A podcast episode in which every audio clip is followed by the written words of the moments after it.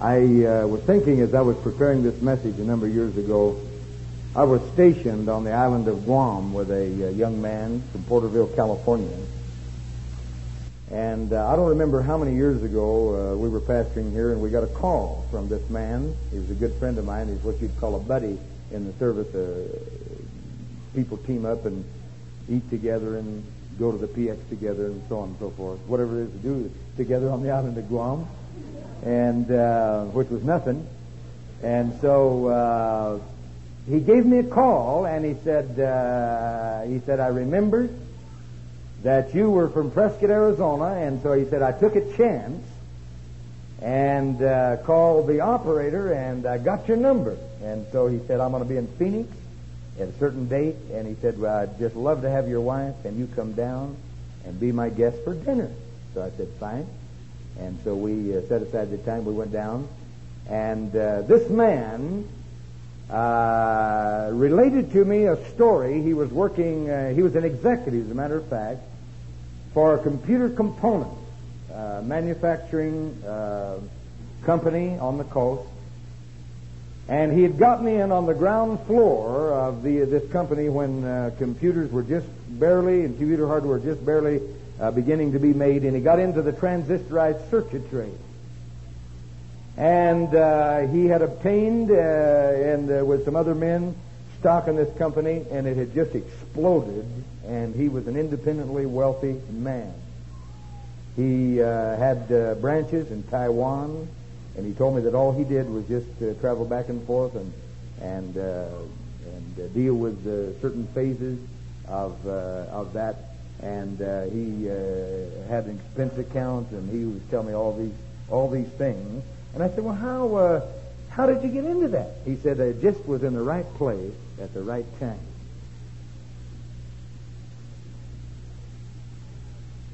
You ever wonder how come some guys get all the breaks? he was just like you and I. He was. Not, he's not brilliant. He's not. Uh, he's not uh, a smooth operator. He has no great talent. He's just a, a trooper like you and I, slugging in the trenches. He was at the right place. He says at the right time. That doesn't hardly seem fair, does it?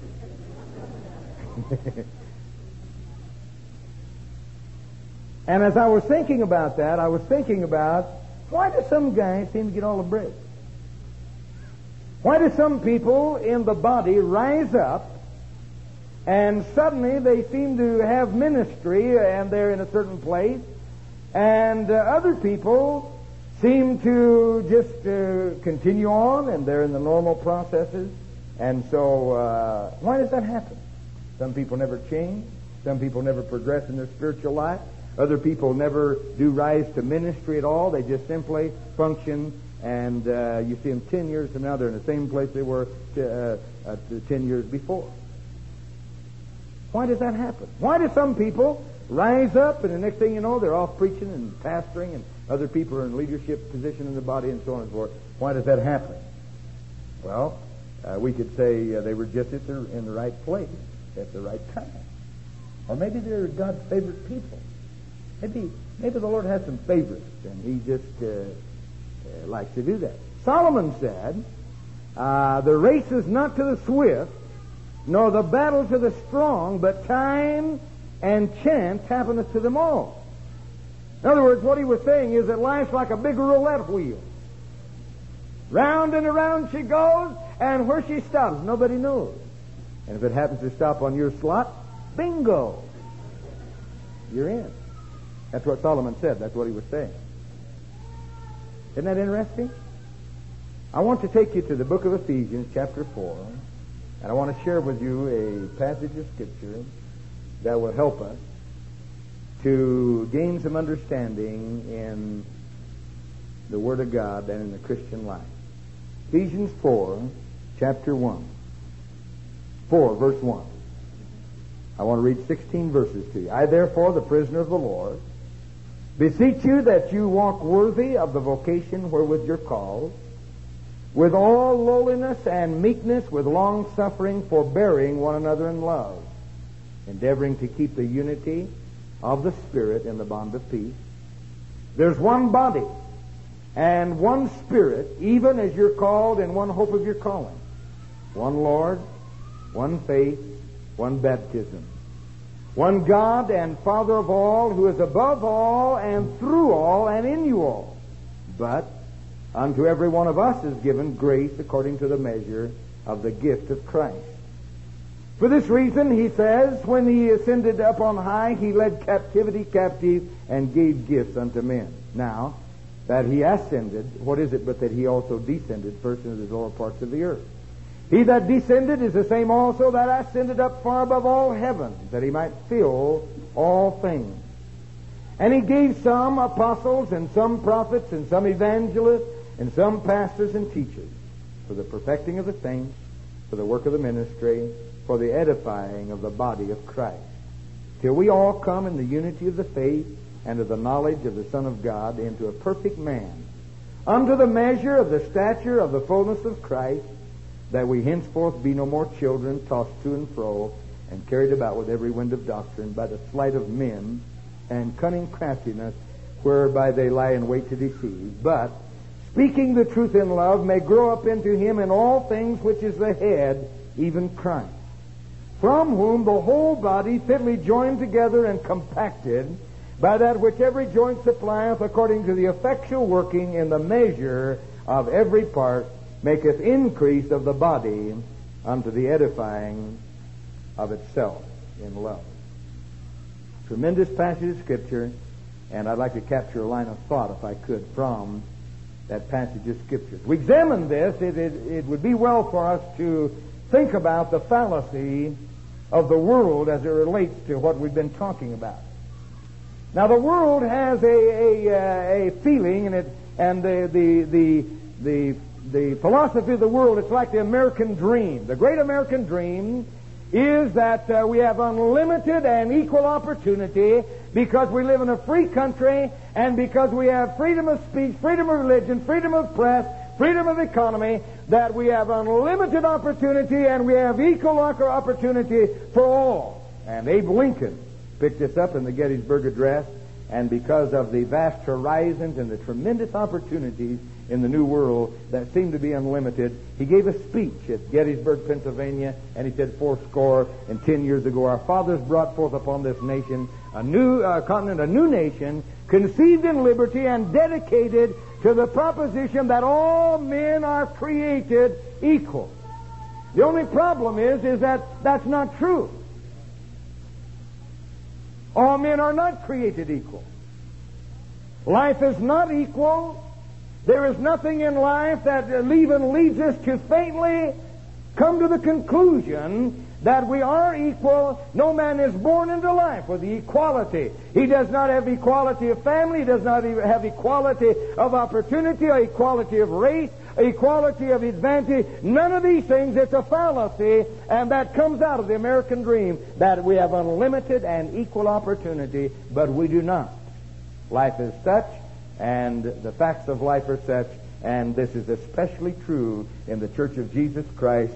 And but we bring this, we tend to bring this into the church of the Lord Jesus Christ. Let's take a look at the Scripture for a moment, because the Bible says that the church is a spiritual organism and in the Bible it says that God is the Father of all, He is over all, He is through all, and He is in you all. And in the seventh verse of that scripture says, Now unto every one of us is given grace according to the measure of the gift of Christ.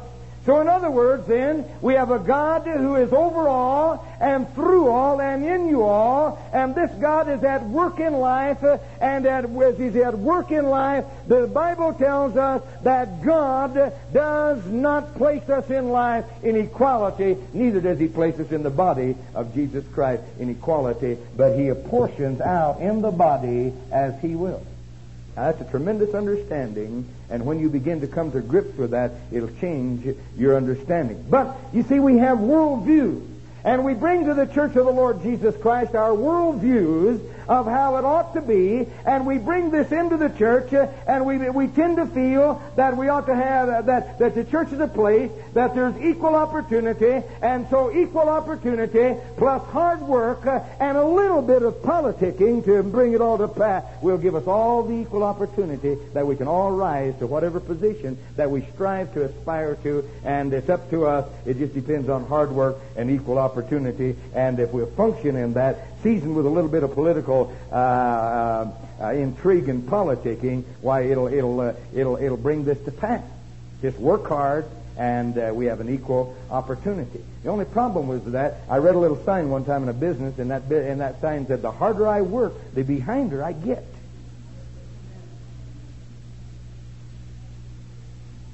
That is the secular view of the church. The secular view says you go to work in a business, and if you work hard in that business, uh, and the harder you work, uh, the more promotions you're going to get, and you're going to rise up, and someday you'll be president of the company. Well, thank God it happens some places, but I want you to know that you can work in a lot of business, and you can work your tail off, and the boss keep on ripping you, off, and after 20 years, you'll still be working your tail off, and you'll be a slug. Amen? And so there is not equal opportunity for all. That is a secular view. It is an idealism that we, we tend to bring into the church, and we make that mistake that we have equal opportunity, and if we want ministry, uh, want, to, want a pastor, want to be an evangelist, whatever, all we have to do is set our sights on that goal, work hard, make the right moves, wear our tie at the right place, shake the preacher's hand, uh, associate with the right people, and someday our star's going to rise, and we're going going to rise up to. it. That's a secular view of the church of the Lord Jesus Christ. Then there's another view, that Solomon's view that we read in Ecclesiastes. That verse comes from Ecclesiastes 9:11, and and Coverdale has an interesting translation of that I'd like to share with it. I wish I could give the old English expression, but I can't, so I'll just read it. It says, I saw that in running it helpeth not to be swift, in battle, it helpeth not to be strong. In feeding, it helpeth not to be wise. To riches, it helpeth not to be subtle. To be had in favor, it helpeth not to be cunning, but that all lie in time and fortune. So Solomon says then that uh, how it all comes out, as it doesn't make any difference how fast you are, how mean you are, how tough you are, how smart you are, how, uh, and he goes on. It's all it is is just one great big game. Round and around she goes, and where she stops, nobody knows. And so many people have the feeling that uh, that uh, God uh, is, uh, somewhere up in heaven, and He throws the wheel, and around she goes, uh, and it stops, and all of a sudden, it wham! It hits Mark Hurley. So he pushes the button, and down in Prescott, Mitchell says, "Hurley, oh, yeah, Hurley."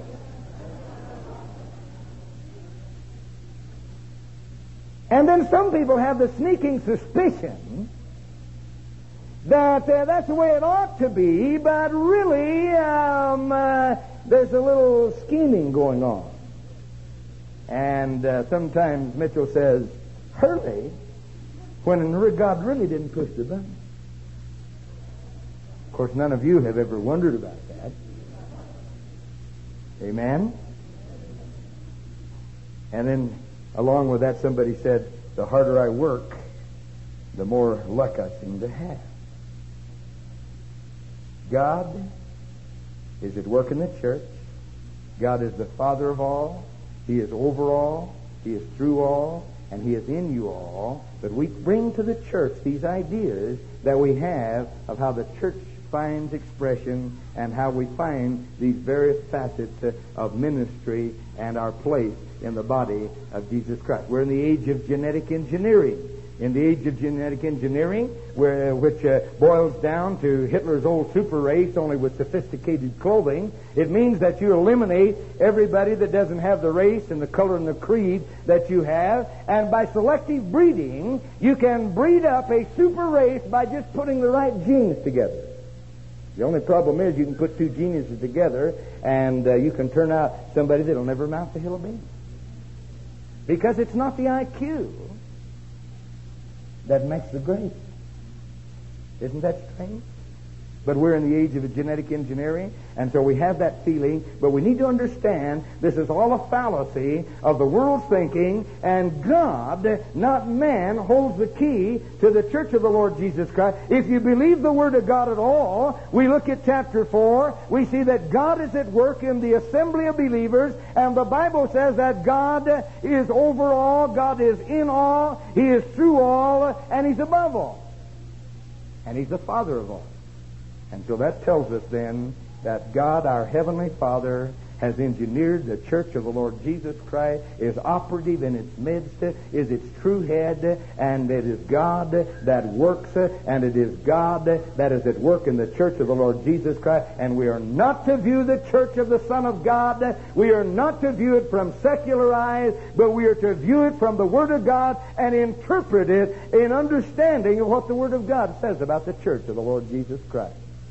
Secondly, I want to bring you to an examination of another thought, and that is that in this all we see the sovereignty of God. Now, God is no respecter of persons. We understand that. Acts 10.34 says, Peter opened his mouth and said of a truth, I perceive that God is no respecter of person. Now, what that means is that God does not move in our behalf because of our talent, because of our genius, because of our wealth, because of our station, none of these things. In other words, God does not look as man. We look and see who's the wealthiest. We see who is the most eloquent. We see who is the best looking. We see all of these things, and from the worldview, we're looking at these things, but God does not choose that way. And this is what Peter said and he begins to say, as he begins to pray, I perceive that God is no respecter of persons. In that particular says, he said, who would ever have dreamed that Italians could ever get saved and filled with the Holy Ghost? That's what he was saying. Blew his mind.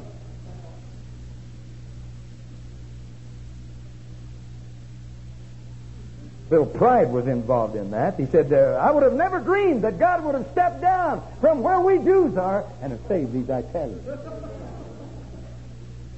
and so when you say, well, now God is no respecter of persons, uh, you want to interpret it in a light of when it was how it was written. Because that will bring you to an understanding of what I'm going to say now, and that is that God shows favoritism. The scripture says, and unto some he gave apostles, unto some prophets, and some evangelists, and some pastors and teachers. Now, what he is saying here is that God is equipping the church of the Lord Jesus Christ, and as he's equipping that, he's taken a piece of his grace and he has just laid it on people that he himself has chosen within the body of the Lord Jesus Christ, and he has placed that upon them, and he has called them into a ministry that pleases him as the sovereign God. Look at Ephesians 4 7 again. For unto every one of us is given grace according to the measure of the gift of Christ. Now we have a little problem with that word because traditionally, we've been taught, and Bible schools taught us this, and I didn't know. I pastored 10 years before I know, knew that there was another meaning for the word grace. That uh, grace, uh, it means free and unmerited favor with God. That It does mean that, but it means far more than that. And so when we come to the word grace, we're talking about the Greek word charis, and what it literally means is everything that God has for us everything that He does for us in Christ Jesus, the whole range of God's working in human blessing, we're talking about grace. Okay, now, as we come back to, then we're talking about God moving, and we could literally say, if we could give you a definition of the word grace, it is a spiritual impartation. In other words, it is something that moves from God, bringing into us a facet of God's power, a facet of God's nature, a facet of God's energy, and just pours upon us a, a facet that originated in heaven, had nothing to do with us whatever. Are you listening to me? Remember what I've said so far. Here's the church of the Lord Jesus Christ. As the church is here, we have this, this view that around and around she goes, where she stops, nobody knows, uh, and that is a random selection. Then we have the other idea that it's all a political machine, and we just strive and make the right moves and, and meet the right people and be seen in the right places, and we're going to rise up in the body of Jesus Christ. And I'm sorry to say that many organizations function that way, and many church uh, uh, groups function that way, but you're not sitting in one of them tonight. What is grace? Grace, uh, then uh, interpreted in the scripture, uh, Paul says grace is strength to endure. He's, he's a, he has a thorn in his flesh. He cries out to God, and God says, "My strength uh, uh, is, uh, my grace is sufficient for you. In your weakness is my strength made perfect." And God, uh, in that tremendous trial, whatever it was that Paul had, just poured in him uh, a, a, a measure, an apportionment of his nature, of his energy, of his power, and Paul was unable to live in whatever circumstance that was. Here we have in the Bible an illustration of the salvation of souls. People are going to get saved. How are they going to get saved? Are we going to talk them into it and say, you know what? Uh, if you'll just join the Four Square Church, this you're going to get saved. And so they sign the card. I take the card, put it, say uh, uh Sunday night we're going to have a baptismal service, and you just be there, and it's all going to say no. It, that's that's not salvation at all. That's church, but we're not having a church. Unless you get saved, you can get baptized 300 times, and you're still bound for devil's hell. If you're going to get saved, something's going to have to move from heaven above is going to have to meet you at your point of repentance and faith, uh, and is going to have to impart into you something that did not originate in you at all, but God giving you an impartation of His grace. Now, the Bible says in Ephesians 2 8, For by grace are you saved through faith, and that not of yourself, it is a gift of God, not of works, uh, lest any man should boast. For we are His workmanship, created in Christ Jesus unto good works, uh, that we should walk in Him. So we want to get saved. We hear the invitation. We come to Jesus. We say, God, be merciful to me, a sinner. Out of heaven originates something that does not originate with man. Hallelujah. He comes down. Whatever it is, whatever description, whatever shape it is, I do not know. But you have to experience it to know what I'm talking about. Something happens inside that did not happen upon earth, uh, originated in heaven, and you're saved. The salvation of a soul is by grace. I can't save you. This church can't save you. No membership can save you. No man can save you. I can preach the gospel. I can give an invitation. I can lay my hands on you. I can have workers work with you. I can give you a big black Bible. I can do all those things, but that's not going to help you unless God uh, portions a portion of His grace uh, and inside of you He does something that originates in heaven. You will not be saved. So we see then that salvation of souls is by grace. We have an enablement to minister. Paul says in 1 Corinthians 15:10, but by the grace of God, the grace, there's that word again, charis, I am what I am. And I'm not what I am because I politicked. I'm not what I am because I schemed and connived. I'm not what I am because I had advantage. He says, by the grace of God, I am what I am. Then he goes on to say, And his grace, which was bestowed upon me, was not in vain, but I labored more abundantly than they all, yet not I, but the grace of God which was with me. So here then we're talking about an apportionment according to our ability to receive it and His purpose in me. Now, in this congregation this evening, there are apostles. In this congregation, there are evangelists. In this congregation, there are prophets. In this congregation, there are pastors. In this congregation, there are teachers, but they are not fully developed. They're embryonic form, God working in the body to bring forth from the body those works and apportionments of grace that when He ascended up on high and He entered into the Holy of Holies with the fruits of Calvary's victory, He gave gifts unto men, and unto some he gave to be apostles, unto some he gave to be prophets, unto some he gave to be evangelists, unto some he gave to be pastor, and unto some he gave to be teacher. It was not their own choice. It had nothing to do with their talent. It had nothing to do with their advantage, their ability, their equality. It had nothing to do. It originated in heaven and was settled in the counsels of God, in the sovereignty of God. And when Jesus Christ up on high, he shed forth upon the church of Jesus Christ those gifts, and it was determined and settled in eternity.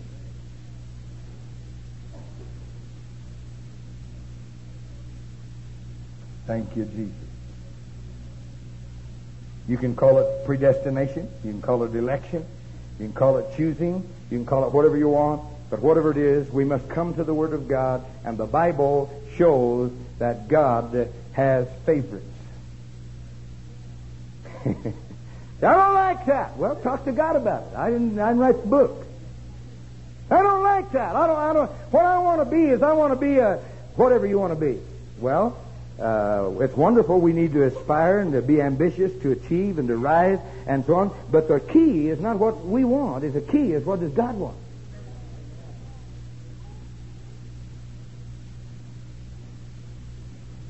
So here we have the parable of the talents. The parable of the talents. Just Jesus doesn't argue about it. He doesn't write a long treatise on it. He doesn't write a paper so that you'll feel good and understand it. He just puts it right out there and he tells this parable. He says, A certain nobleman went into a far country and he called his servants to him and he said to them, uh, he, said, he said, I'm going to a far country and he apportioned out to them one five talents, one two talents, and one one talent. According, the scripture says, to their several abilities. He didn't ask them if they thought that was cool. He didn't say, Are you fellows in agreement with that? Because knowing human nature, amen, many of the one talent people all think they ought to be 50 talent people, and generally the five talent people really believe that they ought to be one talent. And so that's why God doesn't ask our opinion about it. He just declared that right straight out there. No equality of any kind. He just said, this one, I'm going to give Sam Atkinson five, uh, I'm going to give Bill two, and I'm going to give Roland one. He doesn't justify it. He doesn't argue about it. He doesn't write a treatise to you and I saying, now, now, fellows, this is why I'm doing that. You understand? He, he, just, he just wrote it right out there. And there's a companion scripture in Matthew 25. That's found in Luke 19, and the companion found in Matthew 25. He just simply says, This is the way it is sovereign selection. So we're dealing with the sovereignty of God. Within the body of Jesus Christ, there are facets of ministry, there are places of function. There are none of them that are above the other. The apostle is not above. The common minister in the in the in the uh, realms of the body. They are all equal. They simply have different offices, and they're all responsible, which brings us to the urgency that we understand that, that I want to bring you to this evening. See, the key this evening is not in endowment alone. I would to God that we just simply could declare this and having declared this, it would automatically transpire, and you and I would have nothing to do with this, but we could just, we would just be there. I'd never have to worry about whether I was ever called, but I could just say, I just can't help it. God just got me, and, and I'm just, this is the way I am. But that isn't the way it is. See, probably four or five times since I've been preaching the gospel, I've, I've said, I wonder, if, I wonder if I'm really called.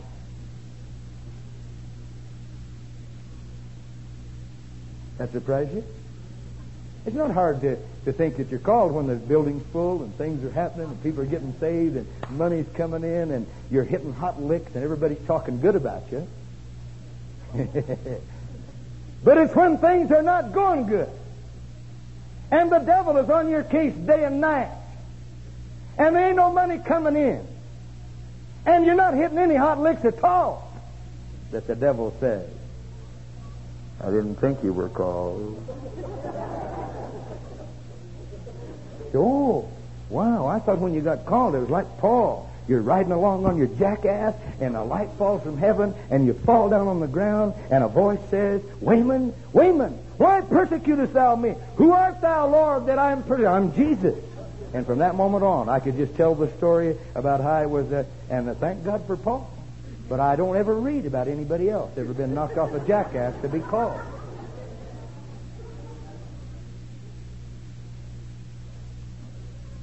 But regardless of that fact, thousands uh, in history and multiplied hundreds of thousands uh, have been called into the harvest field and have found productive ministry and have answered the calling of God by faith as God dealt with them and moved them into the kingdom of God. The endowment alone is not the key. I was reading in the Arizona Republic the other day about a man named J. Robert Maisel, 37 years old, and he's the son of a New Jersey doctor. Has a superior intelligence, and uh, and uh, and he has every qualification for tremendous success in life. He he he's a computer whiz. He understands computer circuitry. He understands all the processes. And the only problem is he served time in four maximum institutions and security prisons, and they put him to work down in Phoenix, Arizona, in the uh, in the section that, that determines payrolls and checks and all all that kind of stuff. And and uh, his wizardry and his genius, he ripped off seven hundred thousand dollars and probably a million. I see another four hundred thousand came out, and they're not sure, but it didn't do him a bit of good to be a genius. The endowment alone is not the key in the church of the Lord Jesus Christ. Listen carefully to me. I'm saying something important to you tonight. Peter picks this up and he says, Give diligence to make your calling and election sure. He says, Sure, I know that God has made a decision. I know that His charis uh, comes out towards you to bring you to the place and gifts you for what the ministry He has for you. But He said, You better get off your pew and make your calling and election sure. Then this is picked up by Paul in Romans, and he says the gifts and calling of God are without repentance, or he says God's not changed his mind. Because you have failed, because you have seriously abused, because you have not obeyed, or because you uh, have, uh, have uh, uh through ambition, uh, striven to rise up, God hasn't changed his mind about what his charis is for you. Then, the Bible says, in James 3 1 gives us this warning My brethren, be not many masters or teachers, for we shall receive the greater judgment. And what he's saying there, he says, don't, don't be eager to be a teacher if you're not a teacher. If you are a teacher, the scripture says before, you need to be, but he says if you're not a teacher, you better be careful that you don't become a teacher, because those that stand in the position of teacher have a far greater accountability for what they have done. And so then we see that faithfulness. Now we best we have to take this seriously, and I'm, I'm bringing this to conclusion. We, we're going to have to come to grips with this seriously in our lives. America is filled with people that are good people that have been saved. Many of these have been filled with the Holy Ghost, but they don't have a clue about what the will of God is for their life, and they don't really care. They're just kind of functioning in a, in a, in a Christian uh, atmosphere and doing their own thing under the label of Christianity. And I want to tell you that God's bringing that to a conclusion in our generation. He's blown the whistle on that, and you're not going to be able to get away with that any longer. He's going to close churches everywhere, uh, and people that do not begin to come to grips uh, with what I'm saying this evening are going to find themselves suddenly outside the moving of what God is doing and wondering how they got there. Because this understanding is coming to the body of the Lord Jesus Christ, and God is at this moment ending all that He is doing upon earth, and we must take this seriously. And Luke says in 1248, Unto whosoever much is given, of him shall much be required, and to whom men have committed much, of him they will ask the more. Here we have Mary. Mary is a virgin. She's in the land of Israel. An angel from God descends from heaven, speaks to Mary, and says, Hail Mary, thou art highly favored among men. You're going to conceive in your womb. You're going to bring forth a child, and you're going to call his name Emmanuel, which being interpreted is God with us, and it's going to happen. And the scripture says that the angel said, thou art highly favored. God has made you one of his favored ones. What did I say before? I said God has favorites. Why was Mary chosen? Who knows? Why wasn't it Betty or Susan or somebody else? Why was it Mary? I don't know. God made a decision in eternity. He looked down upon a little maid and he chose her, sent her an angel, and God spoke to her and he began that miracle in her body that we know today to be the birth of the Savior of the world, bringing salvation to multitudes. We don't know why. But the Bible says, Hail Mary, thou art highly favored among women. Favored means that God made a decision, and that decision had to do with His election, it had to do with His pre-selection, it had to do with His predestination, it had to do with whatever you want to call it, but God made a decision. But the story's not finished there. Over on in the Scripture, the angel says, Blessed is that one, for it shall be performed for her for she believed. So here we have the charis of God moving down from heaven upon earth, but we see a corresponding response uh, from the human vessel that says, God, I feel that you're doing that, and I accept that, I believe that, now I begin to receive that and cooperate that with my faith, and it was performed, and it came to pass exactly as the Spirit of the Lord had said from the angel of the Lord. Here is Jesus. Luke 4, 2.42. The Scripture says, And Jesus increased in wisdom and stature, and it says these tremendous words, and in favor with God and with man. So here we find a corresponding human response to what God is doing. The key to this, you see, is faithfulness. Now let's get back to our scripture and think about what I've said concerning the urgency of our coming to grips with this. And the key is that the body must function, and the key is that the body must function in faithfulness. Not all are apostles. Not all are evangelists. Not all are prophets. Not all are teachers. Some, the Scripture says, their ministry or their charis in God is helping others. That's, that's their ministry. To others, it says their charis is that of distributing their funds for the kingdom of God. To others, it says their, their charis is the encouraging of others. They have that glorious gift of just being able to tie on to another human being and they just pump them up. And, and they're with them five minutes and then they're all pumped back up and encouraged in God. They have that gift. Some have a mixture of the whole. Some who are in leadership position have, uh, have in God been brought unto, and many of these things function in their personality. But not all are the same. But, let me bring you back to grips with this. Whether our ministry is encouragement, or whether our ministry is teaching, or whether our ministry is preaching, or whether our ministry is giving, we are going to be held exactly as accountable for, as any pastor that fills a pulpit for our lives. Now here's the American attitude. We don't have to be faithful. What do we have to be faithful for? We're free. We live in America. We're intelligent beings. We can do what we want to do. We can chunk in some bucks once in a while, and we can just do our thing. Don't kid yourself. God will take you to task for that.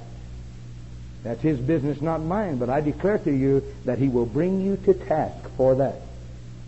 What if our whole body just said, "Well, well, Mitchell will be there. What do we have to go for? I'm going to send my check in. Wouldn't we have fun? I was in Eugene, Oregon one night. We were building a little congregation. Roy Hicks pastors that congregation now. It was a terrible scene. We were struggling. We were trying to make this thing go, and we had people there that from the old church line that that uh, they really like to hire the preacher. They're, that's really their feeling. They really they really like to to be the ones that hire the preacher. And I'm not I'm not I'm not that kind of made up that way. And so in the process of time, uh, they begin to grate a little bit. And so uh, we had a Wednesday night service. We had a Gideon, a man from the Gideons there that we let present a 10 minute thing. And he came out. He was a businessman. He, he was unhappy in his spirit. He was not fed in his church. He brought his whole family with him, his wife and his two teenage children, and he came. And uh, and that night, sure enough, you could you could count on the saints. Half the saints were laying out that night. None of the council were there. They all laid out that night. Hello.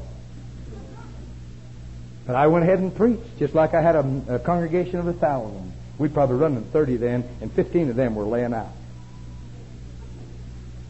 I was really proud. You know, here, man, we're, we're going for God. But I preached the gospel. And that man came to me. I've never forgotten that. He came to me and he said, Man, where are the people?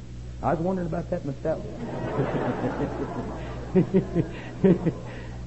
he said, I have never heard preaching like that. You've stirred my soul. You've fed me. I've been looking for the Word of God. But he wasn't greatly impressed because there wasn't hardly anybody there but a few old women that loved me and they're going to come.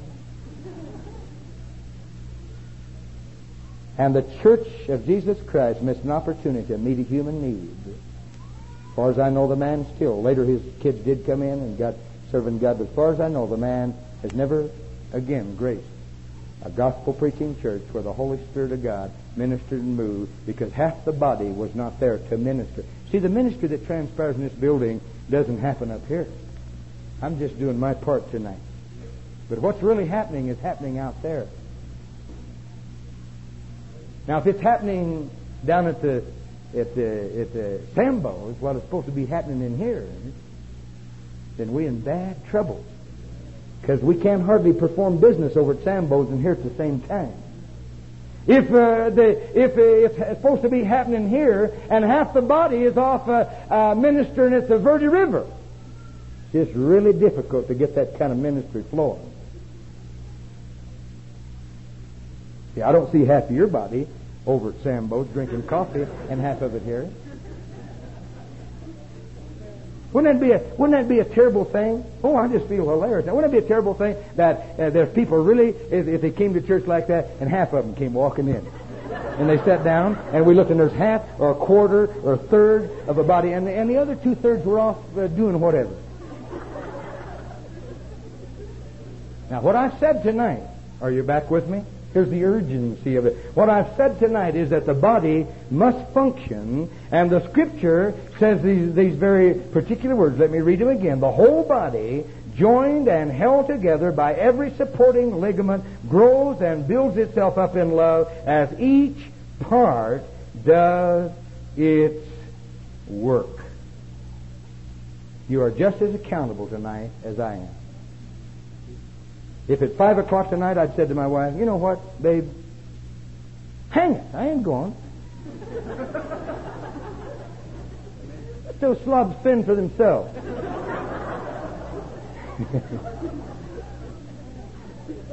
you, you get by a couple of times, three times, but after about four or five times, you'd probably begin to say, you know, uh, think maybe we ought to pray about a new preacher. God to get me for that. I didn't come in. I don't. I don't step into this pulpit and uh, step out from front of the TV set and uh, say, while I'm on the way down, say, "Oh God, give me a give me a sermon." When I come, I've been putting the plow into the ground. You can tell that tonight, can't you? See, I'm faithful to the calling. My mine is to do my part. My part is to do what I'm supposed to do, but the real action happens out there not up here. Okay, let me bring this to conclusion. I've talked about faithfulness. Now, what God judges us on tonight is not our endowments. Listen, I've been I've been around long enough to know that the superstars never make it. They never do make it. I wish they would make it. It would really help the kingdom of God if the superstars would. They, they don't make it. They just do not make it. There's something about superstar that they just can't handle success. But I tell you, people that do make it are the faithful people of God. And what we're going to be judged on tonight is not whether we had five talents or two talents or one talent, but what we're going to be judged about is what we did with what God laid in our hands. Okay, let's go back to this allusion to the Scripture. And the Scripture says this evening, as each part does its uh, work. Let me allude to the parable of the talents, and I close with this. Here's the parable of the talents. He's bringing them into an accountability. One of them has gained ten talents. Another has gained five. The other has hid his. He's done nothing with it. He's been an unfaithful servant. See, an unfaithful servant is not a preacher that fails his calling. That's an unfaithful servant. That isn't the only unfaithful servant. The unfaithful servants are the people of God that do not fulfill their ministry that are in the pews. He says to them, Give an account. They start accounting. One says, I've gained ten. The other says, I've gained five. He says to the other, What have you done? What have you? He says, I haven't gained anything. I hid your talent. That's another story. We don't want to get into that. But here's these tremendous words Take from him and give to him that has ten. Human injustice begins to rise up. That God is not fair. He's got ten. And it's written, it's in parentheses in the Bible. It says, But they say, But Lord, he's got ten. He said, I know he's got ten.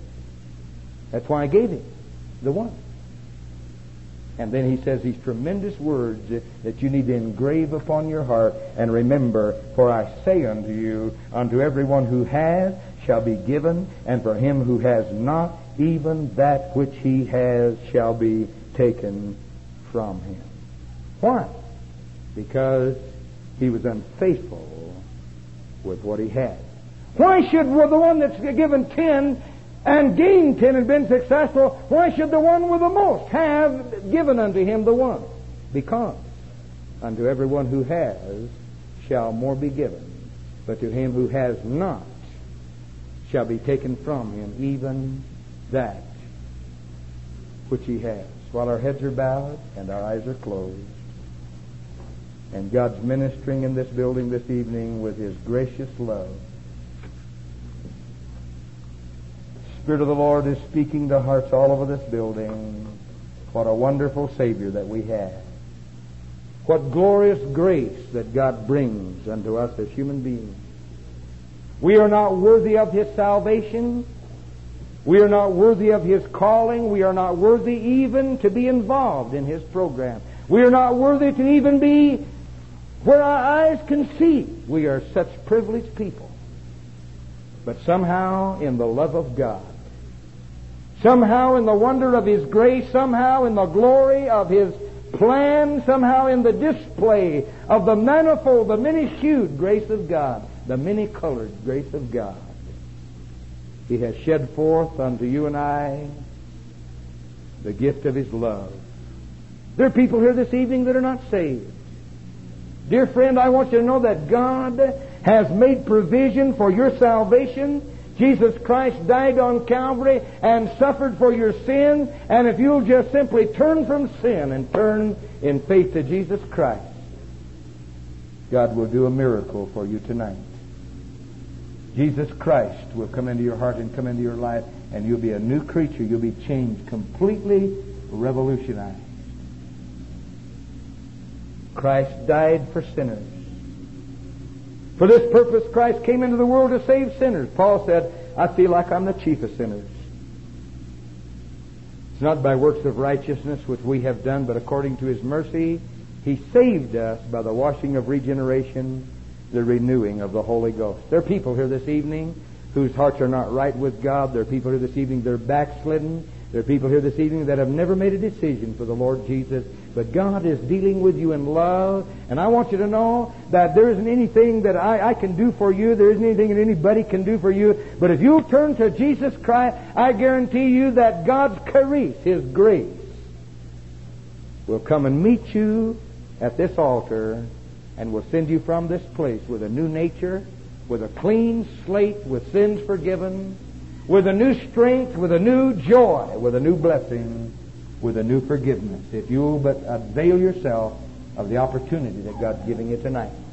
There are people here this evening that are backsliders. You've once known the glorious joy of the Son of God. You've once known the salvation of the Lord. But tonight, You're out of the will of God. Tonight you're backslidden. Tonight you're miserable. Tonight Jesus Christ is drawing you unto Himself. But if you make a decision for God, I'm not talking about a church membership. I'm not talking about signing any kind of creed. I'm not talking about, I'm talking about making a decision to let Jesus Christ do a work in your heart. If you'll turn to Christ as Savior, in one moment, God will meet your need and He'll bring His grace into your being and He'll do something that will, can only be described as an explosion, a revolution, a miracle inside of you if you'll take that step.